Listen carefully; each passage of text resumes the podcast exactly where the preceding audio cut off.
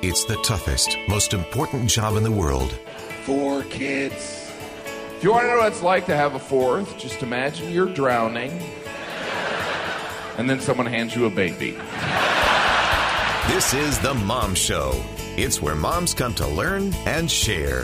Our host is Lindsay Ertz on KSL News Radio 102.7 FM and 1160 AM.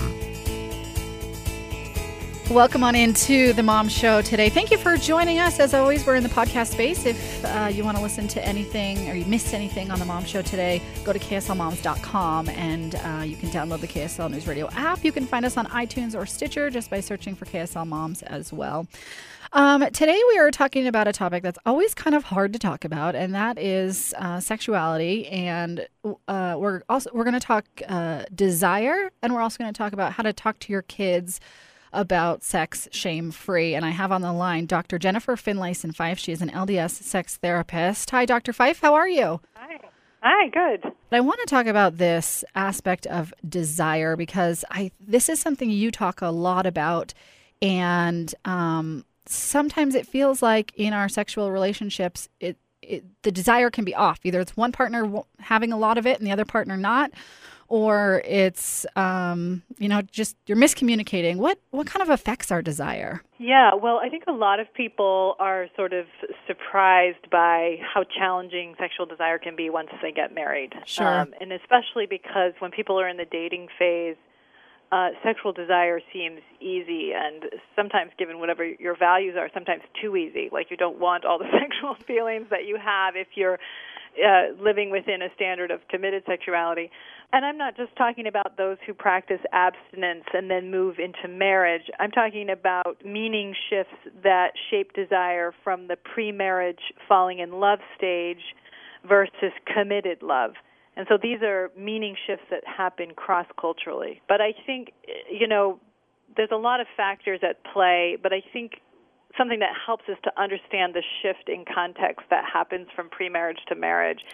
And, when you're in the premarital state, sexual desire is something that happens to you.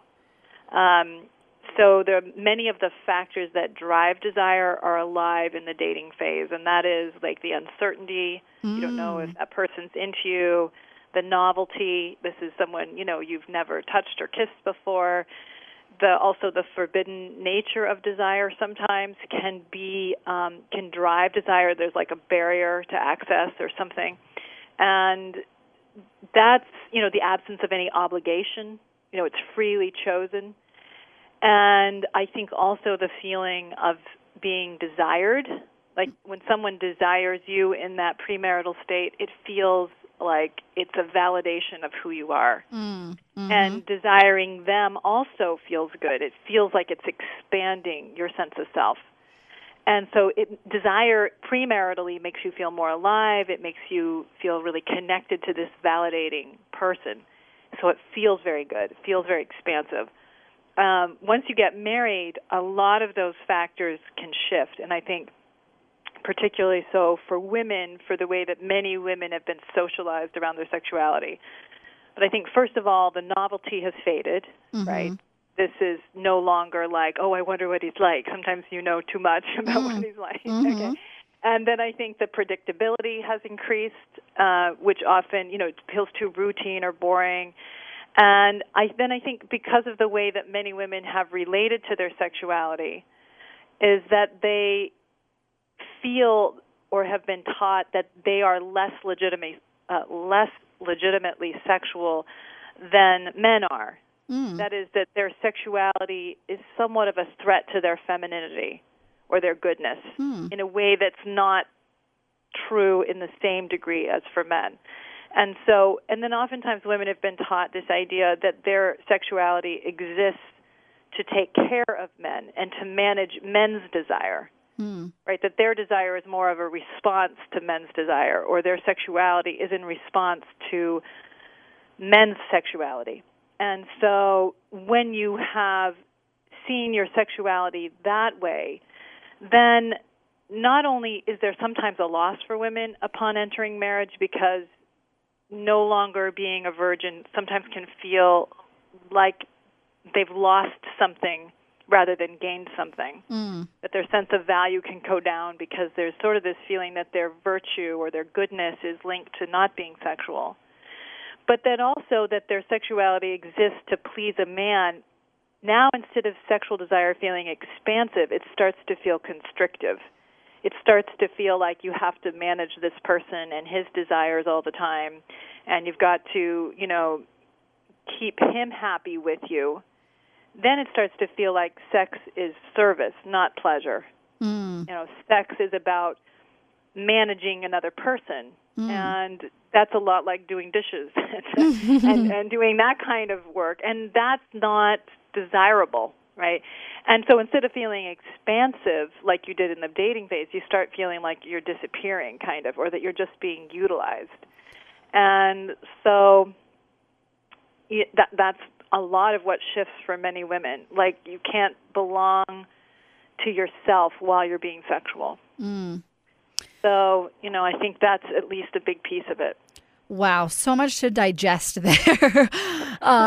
We're talking with Jennifer Finlayson-Fife. She is an LDS sex therapist, but we're talking specifically about desire and maybe when there's a lack thereof. But desire happens differently when you're in the premarital love stage versus a married, committed relationship stage, and that is cross-cultural. And for a lot of moms, probably after having kids, and there's kind of this shift in sexuality once you have children, right? Can you speak to that a little bit?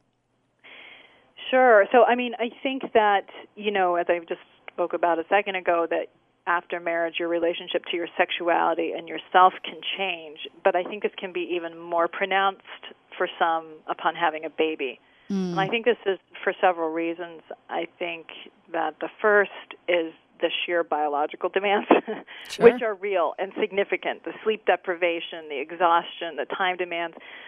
I think the difficulty of finding time for yourself is a very important thing. It is a very important factor, because when you don't feel like you belong to yourself, because there are so many needs around you, it's much harder to cultivate desire. And I think that another factor, so those are the kind of, you know, very real pressures that are on women when they have young children. Yeah. I also think, though, that a lot of women have been taught that being a good mother is to be desireless and sexless. And not just desireless in the sexual realm, like desireless in their lives, in a sense. That kind of the idea that their desires are selfish or a potential threat to their spouses and their children. Sure. So we kind of like this idea of that selflessness is equivalent to goodness, that desirelessness is equivalent to goodness, that accommodating other people's wants and feelings and desires is what it is to be a desirable woman or a good woman. And so this can be true for women just as they get married, but then it can become doubly true once they become mothers. And so a lot of women start sort of stripping themselves of their sexuality and of their desires in an effort to keep the peace or to live up to what they think they've been told they ought to be, or maybe out of their own anxieties about the legitimacy of their desires, sexual and otherwise.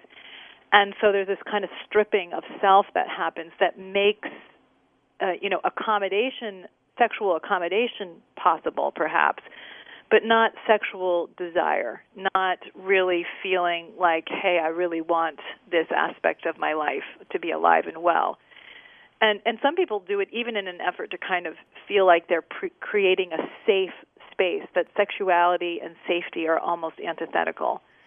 And so, you know, it can be a real psychological challenge for a lot of good women. Yeah, and I think probably a lot of women don't even realize that it's a thing.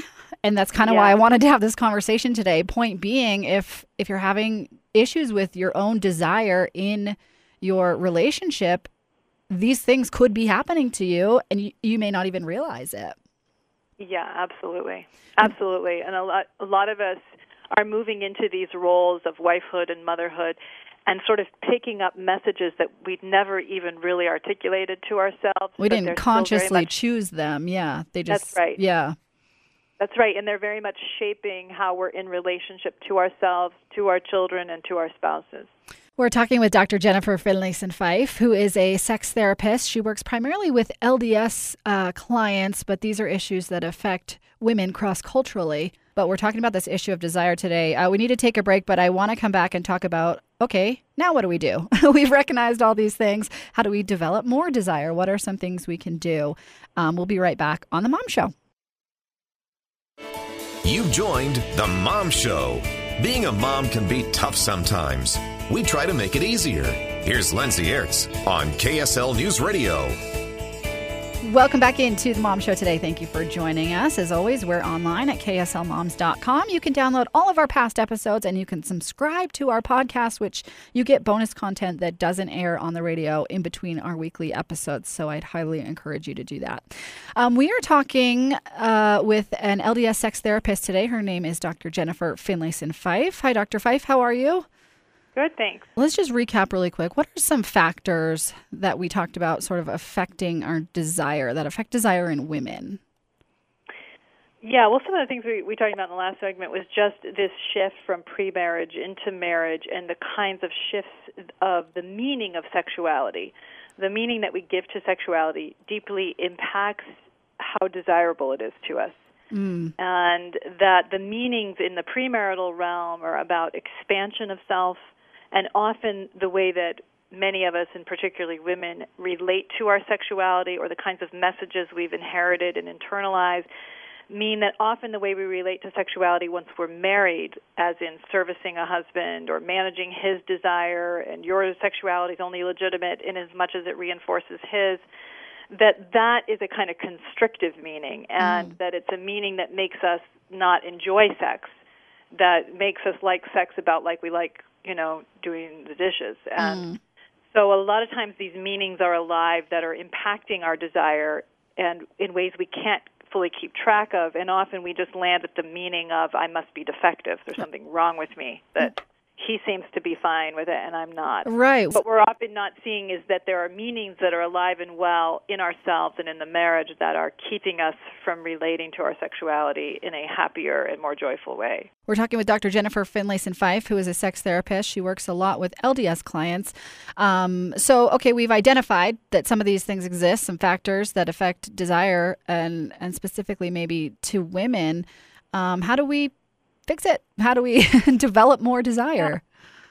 Well, I would say you want to kind of first figure out what is at play, okay, because there's a lot of factors that can be at play.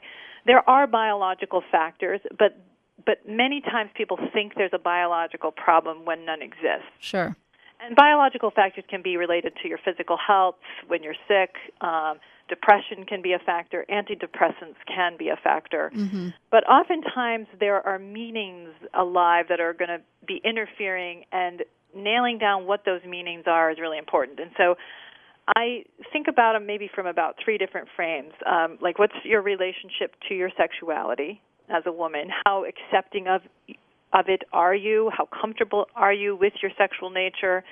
Which often, you know, many of us are uncomfortable with it, sure, even though we're being sexual. Yeah. The other, and I'll talk about how we can address each of these things, but I think the other relationship to consider is your relationship to your own desirability. So not just to sexuality and desire, but your own sense of your desirability.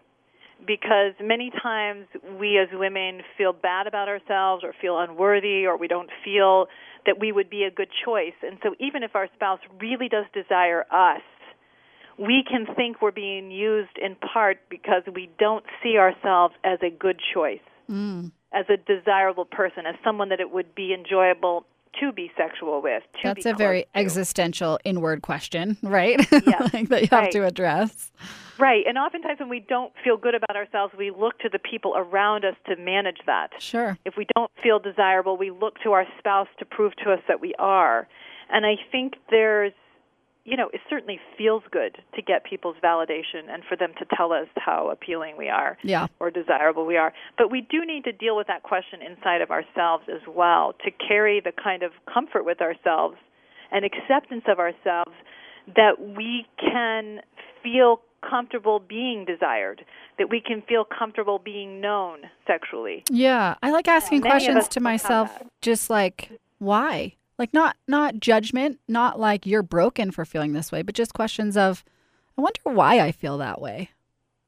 Yes, exactly. So I think that that's a very, very good question, a way of saying it, because I think a lot of times when things are not working, we just slam judgment down onto it, like what's wrong with me, what's wrong with you, what's wrong with us, rather than what is happening that I don't feel comfortable with who I am. What is difficult for me about receiving goodness from my husband or other people in my life? Mm. Why am I not comfortable with my sexuality? What is it about it that scares me or that I'm uncertain about? Because those questions, surprisingly, oftentimes people don't ask themselves those questions. They stay in a lot of judgment, but they don't get more curious about their situation, and I think it limits their ability to start solving things or addressing things. So I think the other factor to think about is what's your relationship to your spouse. That can affect desire as well. You know, women, actually, if I were to say of men and women who has more sexual capacity, I would say women have more sexual capacity. Really? They definitely, oh yes, women definitely have higher sexual capacity. So if they think there's something off in their sexual relationship, if it's not clear to them that this is about being loved, chosen, and desired, they're going to be much less likely to want it and to open themselves up to it and to express their deep sexual capacity. When women feel deeply loved and deeply desired, and they have a sense of being, if they have a sense of themselves that is strong enough and solid enough to take that in from a loving spouse, they're going to like sex. Okay, because it's a wonderful and expansive meaning. Yeah, I think that's the key there, because I'm hearing you speak and I'm thinking, okay, well, this is my partner having to make me feel desired, but at the same time, right, I'm supposed to feel desirable. How do I do both of those things? That's right. And so if you don't feel desirable, see, because exactly, we want this idea that good people will fill us up and make us feel sufficient. It doesn't work. Because if you don't feel worthy of that goodness, you're going to reject it. You may still invite the validation, but you won't take it in and let it expand you. Mm. And so it is an act of love and development to increase your sense of legitimacy and worthiness and as an equal in your marriage, as an equal to others in your life. And so if you don't feel good about yourself, you don't feel worthy of receiving. Many of us feel resentful about that, meaning if we might function as unequals in our marriages and then be resentful towards our spouse, rather than dealing with our participation in that dynamic. Mm. Why am I acting less than? Why am I unclear that I deserve that our sexual relationship would include my desires as well. Mm. You know, what do I need to address in myself to be clear about being a real equal to my spouse? What do I need to address in myself to be clear that I'm a desirable woman, that I'm a good choice? Dr. Jennifer Finlayson-Fife, she is a therapist and an LDS sex therapist. We're going to come back and switch gears a little bit. I want to get into talking, since we're talking on The Mom Show today, about talking to your kids about their sexuality and doing it in a shame-free way. Because a lot of times we just say, no, don't think, don't look, don't touch, don't do anything with our sexuality. But sometimes that cannot be healthy as our kids grow up. So we'll talk about that coming back on The Mom Show.